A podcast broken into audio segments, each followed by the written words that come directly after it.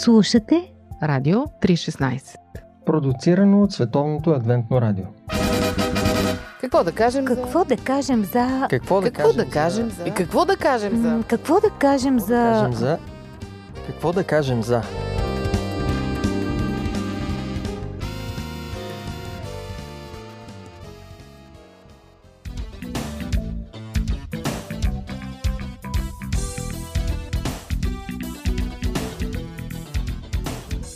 Здравейте, уважаеми слушатели! Аз съм Мира и днес с Ради и с Боби сме се събрали да си говорим за благотворителност. Благотворителността си е старо нещо, още в библейски времена ни е заповядано да преглеждаме сирачетата и вдовиците и изобщо отношението към бедните е белег за цивилизованост, особено пък по време на християнски празници. Знаете какво става по коледа, по Великден. В същото време обаче сме малко скептично настроени към благотворителността, защото журналистите постоянно изравят разни скандали за злоупотреби, за мръсни комбинации, за това как парите не стигат до нуждаещите си и така нататък и така нататък. И ние сме доста резервирани, когато трябва да дадем. Та затова аз веднага си питам това. Вие давате ли, обичате ли да давате и кога и на кого? Еми, то тук може би дарявате и подарявате има известна разлика. Е, да. Приятно е да даваш. Това е истината, обаче забелязвам, че аз лично сякаш нямам навика, не ми е така формиран като навик, като култура на даване и може би така не само аз, а сякаш обществото ни. Сравнявайки примерно с Америка, там всяка звезда дава, участва Е, в ние не нещо. сме звезди. Еми, не. Става въпрос, че дори комерциални личности и такива, които си мислиш, че нямат особена съвест, защото са пищолът по разни шла, а, нали, в крайна сметка има тази култура да, да дадеш да даряваш за фондове, за работи, за екология, за бедни, за африканци, за обестващи след цунами и така нататък. Може би, защото имат какво да дадат. А, ти искаш да кажеш, че не обичаш да даваш или? То Не. ти е професионално изкривяване, сигурно. Не, не бих казал. Според мен, както казва Библията, по-блаженно е да дава човек, отколкото А, бе, да това е цитат все пак. Ами, аз съм го усетил, когато съм помагал на някой и когато видя радостта на този човек, това е много по-голяма радост, отколкото когато някой на мен ми даде. Ами аз си мисля, че като че ли, понеже сме отраснали бедна страна, сме израснали с идеята, че на нас трябва да ни се дава, а не ние да даваме. И наистина, моите наблюдения на хора в по-богати държави, те се възпитават от малки в култура на даване, децата да отделят за разни бедни дечица и така нататък, да правят подаръци. Не знаете ли въпрос на култура или па си крие малко егоизма за цялата работа? Ами, в България съм забелязал, че християните, това си е традиция, да се даряват пари на църквата за бедни хора. Когато говорим за християни, които имат това убеждение, Вярващи. които виждат, че Библията учи на нещо подобно, за добри каузи, за нуждаещи се, това днес е доста популярно да се прави и дори от невярващи. Добре да организираната благотворителност, иначе да дадем на човек, който е в нужда да се смилим, да. Но когато става въпрос за кампании, организирани от разни фундации, организации, тогава Според мен това е по-добрия вариант от гледна точка на това, че когато има организация, а, с малко ресурс може да се постигне много. Например, а, обичам една такава иллюстрация, която съм си правил. Когато сме 6 милиона българи, всеки даде по една стотинка, колко пари са това? 600 хиляди лева. 600 хиляди лева, точно така. Едно голямо нищо е една стотинка за който и да било, дори за най-бедния човек. На улицата я намираш. Но ако я споделиш и я организираш, това споделяне, се получава голям ефект. Значи ти си за организираната Аз съм благотворителност. за. И другата причина е защото по принцип е възможно а, да има по-добър контрол, когато е нещо по-добре организирано. Стига, нали, да се управлява добре, да не се управлява от корумпирани хора. Мен ми харесват тези спонтанни, понякога така организирани през мрежите, които улесняват, а, показват ти някакъв човечец, който е в нужда. Хората се юрват и се вижда, че имат сърце да дават. Не само християните, нали? Mm-hmm. Боби ги засегна, но, но всички хора явно ни е заложено някакси. Милостта. Сега, нали, видяхме тази история, даже я гледах и в малки истории за художника, който а, Галилео. бедства. Галилео. Да, всъщност той няма идея, че бедства човек. Той се чувства добре. Той си се чувства добре. В същото време слушах разсъжденията му в това малко филмче за него, чудесното предаване Малки истории. А, всъщност, неговия ум е съхранен. А, неговия творчески потенциал съществува, макар че той няма на какво да рисува, нали, някакви шперплати там е изографисал. Всъщност се замислих, че това не е плоска тема, черно-бяла, всъщност е много много Шарено. интересна тема, да, защото някой път ние мислиме, че някой има нужда да му се помогне, но той няма това чувство. а, а някой път друг твърди, че има, а пък взима и злоупотребява. Но, Аз точно заради това повдигнах темата за организираната благотворителност, защото сякаш сме скептични, поне аз за себе си казвам, че някоя голяма фундация, като се юрне да прави големи кампании, почвам да си задавам въпроса кой печели от цялата работа. Защото знам, участвала съм в набиране на средства преди години за разни каузи и знам как процент от набраните средства отива за тези, които ги събират. Което е, е логично все пак. Нормално, Да, нормално, обаче почват едни много нечисти игри с тия проценти Да. И човек става подозрителен и си казва сега влезеш в банкомата и там ти казват искате ли да дарите. По телефона ти се обадят така, така, дарете и прочие. И аз На почвам- улицата те срещат. на улицата, да, разни снимки на болни дечица. Аз викам, кой знае къде отиват тези пари? И се чуда, права ли съм? Не съм ли, не знам. Ами да, има основания за това нещо, защото а, проблема според мен е, че липсва прозрачност. Ако има за една кауза пълна прозрачност и отчетност, тогава няма да има никакъв проблем. Но съмненията Да. идват, когато нищо не се показва. Историите в библейски нюсвит. Предаване на Радио 316. Особено пък богати хора, като почнат да дават и правят едни по-късни акции с даване. И после пък на стената на болницата пише това крило на болницата е ремонтирано със средства на Еди кой си там сега. Мгм. Това си е пералне за съвест, не да знам. Ами какво ще да е? Нали болницата изглежда по-добре, защото някои неремонтирани болници сме ги посещавали и може да се хвърлиш в ужас. Според мен, ако има полза за тия, които имат нужда, в крайна сметка не трябва да съдим и мотиви. Абе, понякога ти използва този израз пералня за съвест. Това е погрешна мотивация, която може би причинява по-голямо зло, отколкото добро. Или викаш да си затворим очите, няма значение. Важното е, дето казва Ради, важното е, че болницата е ремонтирана все пак. Хубаво е да се помага, но а и за самия човек, който дава, не мисля, че има някаква стабилна полза, освен рекламата, която се прави. Да, то това. А точно това е, че се прави една голяма реклама. Мгм. Защото е, хора живеят с погрешната представа, че злото, което са вършили, може да се компенсира по някакъв начин. Да, с да си добро. го заплатят. да си компенсират. А има едно такова очакване, което не е само до финансите, но и в добрите дела, че когато ти направиш добро и очакваш то да ти Ще се ти върне. Се върне да. Да, и да заличи едно зло. А, еми, едно време хайдуците, що са строяли чешми манастири? Ама пием ли от тази вода още? Водих веднъж един разговор с ам, човек, който работи в такава благотворителна организация и изказах доста негативно мнение, че медийните кампании са нещо отвратително. Дойде коледа, тръгнат сега да носят едни пакети на дечица в домове и като се почнат да се влачат камерите от телевизиите с тях, да ги видят колко дали, път да заснемат разплакани благодарни дечица.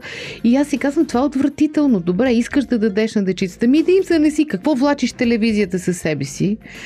Обаче той човек ми каза, да, но когато хората видят по телевизията, при следващата кампания ще дадат. Не знам, какво мисли? Ами да, това е едната страна на И, и Възпитанието. това е, според мен, е полезно да се отразяват такива неща, нали, без е, излишна помпозност, макар че е хубаво, все пак емоционални същества сме, но това е мотивация, голяма мотивация за другите. Когато гледаш такива неща, ти се насърчаваш, си казваш защо и аз не мога ли да участвам и аз нещо подобно. Защо не? В този смисъл, медиите пък си постигат своите цели, защото на хората това им е по сърце, Да, обичат такива рейтинга. неща, гледат ги. Не знам доколко има някаква загуба от това нещо. Сега като кажеш това се сещам, че Христос имаше един такъв израз, който не е против нас, е от към нас. Нали имаше един такъв да, ама има пък и друг израз. Ако дава едната ти ръка, другата да не знае. И това е вярно. Което означава, че Исус мотивира с идеята, че ти вече си получил наградата. Тоест, в единия случай Бог наистина одобрява твоя мотив, в другия той не го одобрява и ти в крайна сметка получаваш тук наградата си и радостта си. Казахте, че по- било много приятно се дава. Ти, Боби, викаш, по-ми е хубаво, когато видя радостта, отколкото аз като получа. Обаче сега, ако си бъдем изцяло честни, предпочитаме да имаме, вместо да, да нямаме, нали? Е. И все пак вътре в нас е да си теглим чергата към себе си. И изобщо, вижте малките деца, не дават лесно. Писал, някои дават по-лесно, други обаче като цяло децата не обичат да дават и ос- основните разправи по детските площадки са за играчки. И, и как да, да, да някакси, вие не знам какъв е вашия опит, да пречупиш това в себе си и да обичаш да даваш, да започнеш да обичаш. Ами, според мен, ние сме си екипирани от Бога по някакъв начин да изпитваме удоволствие, наистина, когато го направиш и да видиш реакцията на други или това, че имаме не- нещо вътре в нас, което ни трепва, Ма когато сигурна се си, че случва. говориш за всички. Ами, сигурна съм, освен хората, които не са опитали. И сега при децата го има и това да си своиш а, играчката и така, но го има и радостта да ти даде, нали? Винаги тича. Скоро бях на гости в едни наши приятели където детенцето е доста буйно и в един момент преди обяда започна да посяга към шоколада и почти дали ние да се наостряме и да му кажем, че не е сега момента да си яде шоколад. Обаче се оказа, че той иска да ни сервира десерта и начупи на всички по две парчета и ги сервира щателно на салфетките. И всъщност идеята въобще не му беше да изяде шоколад, да яде шоколад преди а, обяд, а всъщност да ни почерпи. И си казваме, всъщност колко сме, е, как го заподозряхме милото детенце, егоизъм. което иска да ни достави радост и да ни черпи шоколад. Сещам се за една шега. Един човек паднал във водата и от лодката му казвали дай ръка, подай ръката, но той не подава ръката. И другия бутнал човек и казал, бе, ти лут ли си? Кажи, вземи ръката, дръж ръката, хвани ръката. Това за Габровец, ако не е това вид. Няма значение за кое, но, но не говори добре за нас. Но добре, наистина, как да си възпитаме децата така, че да дават? Аз, защото също съм имала същия проблем с моите деца. Не иска да дава, бе. Дори те един на друг така имаха проблем за някои неща да си дават. Особено големия си не обичаше да дава храна. Вие слушате Радио 316. Продуцирано от Световното адвентно радио. Може би трябва да, да бъде фиксиран разхода за дарение. за Месечно. благотворителност. Тогава човек си знае и си прави сметка, че това е един ангажимент, който той има и трябва да изпълнява. Друго също важно нещо, според мен е да се учи и детето и самите ние, че понякога трябва да пожертваш нещо в този живот. Не може да имаш че, всичко. Да, и че това трябва да бъде нещо за другите. В този смисъл да се учим на съчувствие и най-вече децата си да се поставят на мястото на другия. Колко е хубаво, когато някой ти даде нещо, ами на него също ще му е хубаво, ако ти му дадеш нещо. Това обаче сега като говориш толкова противоречи на културата, с която децата са заобиколени днес. Да, консуматор. Много е трудно. Много е трудно ти уроци да ги научиш. Може би в основата на всичко стои съзнанието нали, на един вярващ човек, на един християнин за благодарност към Бога за всичко, защото Бог, Исус Христос е пример в даването. И благодарността към Бога се изразява в даване към хората. Така ли да го разбирам? Ами да, в а, притчи 19 глас 7 стих се казва, че който взема на сиромаха, който дава на сиромаха, всъщност дава на Господ. На. А и в основата седи личния пример. Според мен детето Мгм. трябва да го вижда това нещо. И Ако на нас не са скъпи, на него ще Да. му са скъпи. Ако слуша Двойно. майка си и баща си как говорят, че не им се дава, да, сигурно. Или как се чувстват на някой, който Да, няма добрия и са пример. да му помогнат. Аз все пак си мисля, че детските сърца се трогват и просто когато в семейството се отразява това нещо, нали, има съчувствие, емпатия към хората в нужда, към, нали, сега се сещам пак, моята племеница се беше трогнала от а, хората с малки пенсии, как, нали, някак си искаше веднага да направи нещо, даже беше изчислила кой, колко яйца, колко малко яйца могат да си купят. С една пенсия. И когато това се подкрепя нали, от родителите, ще има плод. Коя е най-успешната формула за даряване според вас? Той бъби с тая една стотинка, дето ни Той голям модел измисли. много голям модел. Аз все пак а, си мисля, че това трябва да си е ежедневие. Освен другото, нали, хубаво е там коледните, знаем, кампании, които за болни дечица, за болници, където се купуват уреди, ковьози и така нататък. Всичко това е добро, но ако не ти, не ти е култура нали, еже- на ежедневието, просто си останат едни кампании. Мисля, че в кампаниите по принцип няма нещо лошо, защото а, ние живеем като кампании. Има, имаме една цикличност в живота си. Вярно е. Примерно 6 плюс 1, нали? 6 дни работиш, Един почив. един почиваш. Така че има една цикличност в нашия живот и, и няма нещо лошо в това да се правят от време на време кампании. Стига това нещо да е така редовно и както каза Ради, да, да не го забравяме и през другото време, Да е защото част от живота ни. понякога неща изникват без да има нужда от кампания. Има ли прозрачност, има ли добра кауза и хората да знаят, че наистина ще отидат там средствата за добрата кауза, те се включват и са навити. Да, и аз така мисля. Аз съм била свидетел миналата година, когато бях в Канада, събираха в църквата средства за едно училище. И показваха всяка седмица на хората за какво ще се използва, че имало нужда от нов котел за парното училището, че нови не знам какво трябвало да се купят, еди кои си стаи да се ремонтират и отдолу са едни цифри, това ще струва толкова, това ще струва толкова. И най-отдолу написано, тази седмица събрахме толкова, тази стая вече за нея имаме пари. Т- Тая седмица събрахме толкова, сега имаме за баните. И хората така, се, някак си ги, това ги стимулира. Казват, а, още малко ще съберем и ще го ремонтираме училището. Значи, наистина, дето казваш, когато добре се подреждат и обясняват нещата. Има по-голям ефект. Да, има. Уважаеми слушатели, ще приключим до тук темата за благотворителността. Знам, че всички имате мнение по въпроса, различни понякога, понякога съвпадат. Очакваме ви на нашата фейсбук страница с вашите коментари. До чуване от нас. До следващия път.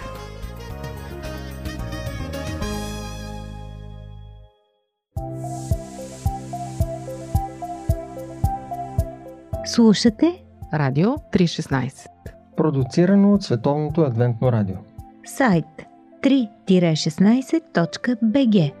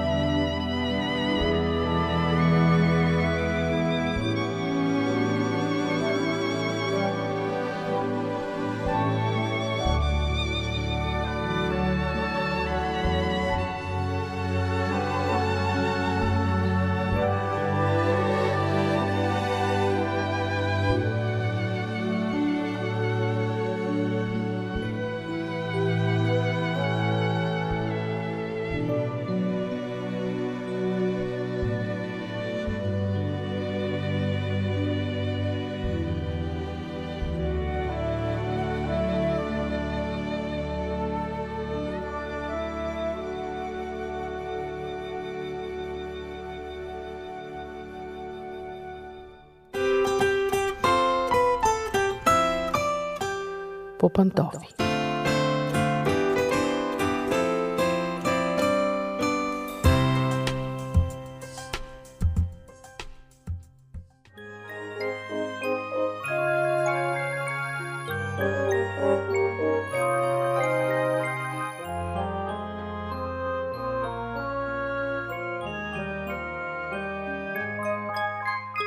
Здравейте, скъпи приятели! Отново сме по пантофи. Аз съм Мира и днес ще говорим за момчетата и момичетата.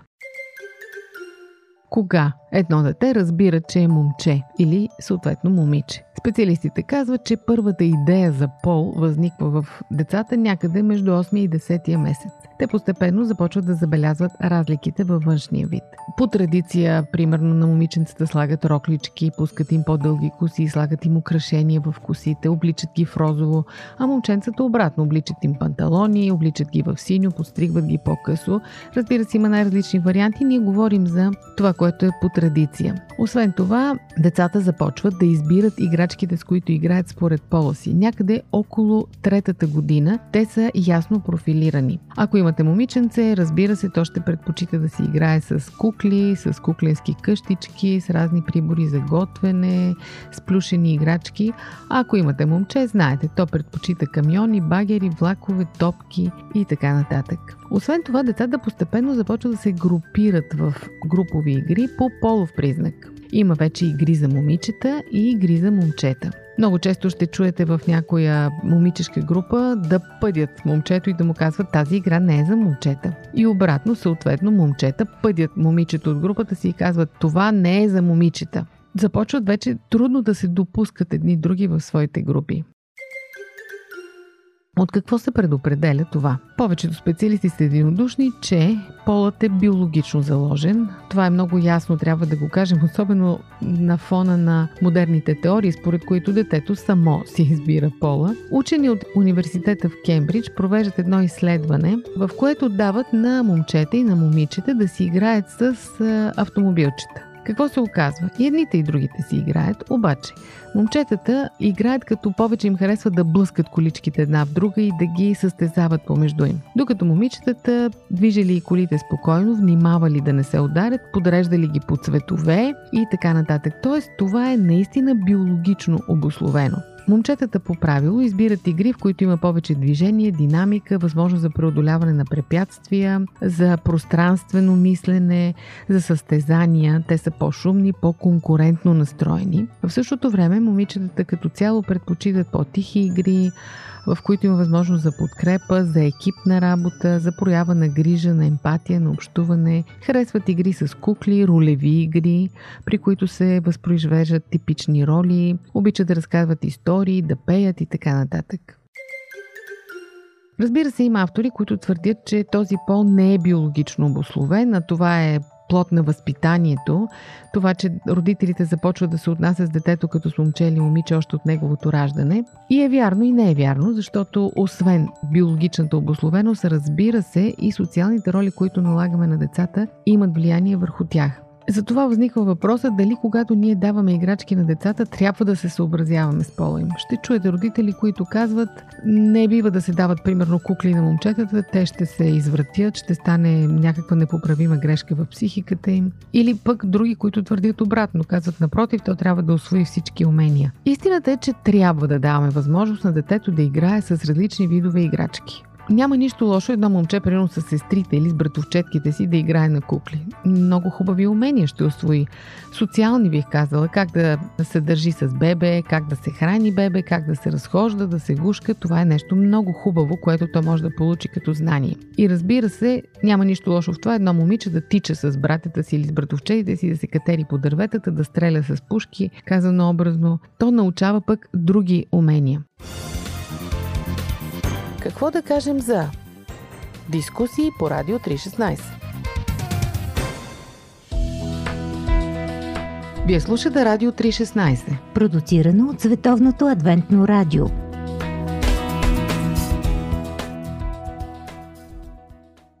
Нужна е повече гъвкавост, защото днес, съгласете се, че ролите мъжките и женските са претърпели сериозно развитие през последните 100 години и днес да бъдеш жена не е същото като да си била жена преди 100 години. Допринасяме за доброто бъдеще на децата си, ако ги възпитаваме адекватно на реалните роли в живота, а не на такива, каквито ни се струва, че би трябвало да бъдат. Колкото по-консервативно възпитаваме децата по отношение на мъжките и женските роли, толкова по-трудно ще им бъде един ден те да се адаптират към промените.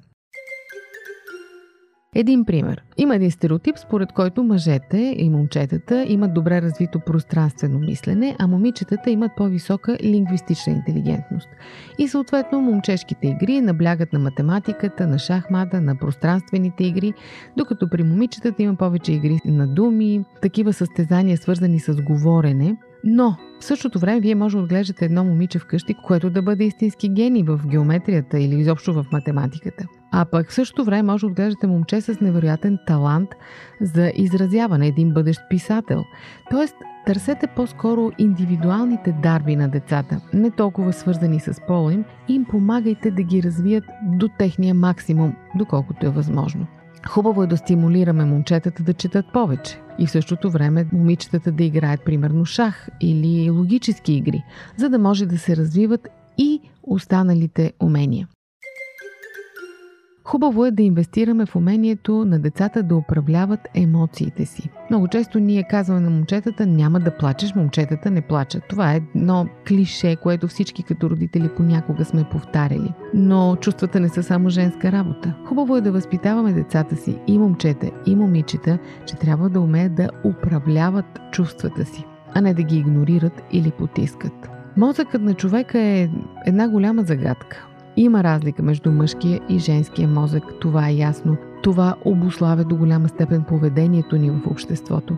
Но е хубаво да помогнем на децата си да се развият, било момчета, било момичета, по правилния начин. Те да пораснат като едни уверени, щастливи хора. Много е важно вашето дете, било момче или момиче, да се чувства удобно в пола си. Да не мечтае да бъде от другия пол. Това е, бих казала, едно доста опасно желание, което може много да му обърка живота един ден. Възпитавайте ги в чисто християнски ценности. Мъжете са мъже и жените са жени, защото са създадени така от Бога. И едните и другите са еднакво ценни в неговите очи, еднакво умни, еднакво добри, еднакво заслужаващи уважение и любов. Това е посланието, което имаме да отправим към децата си. Надявам се, че и вие правите точно това с вашите. Пожелавам ви да имате щастливи синове и дъщери и вие да бъдете едни щастливи родители. Толкова от мен за днес. Аз съм Мира. До чуване до следващия път.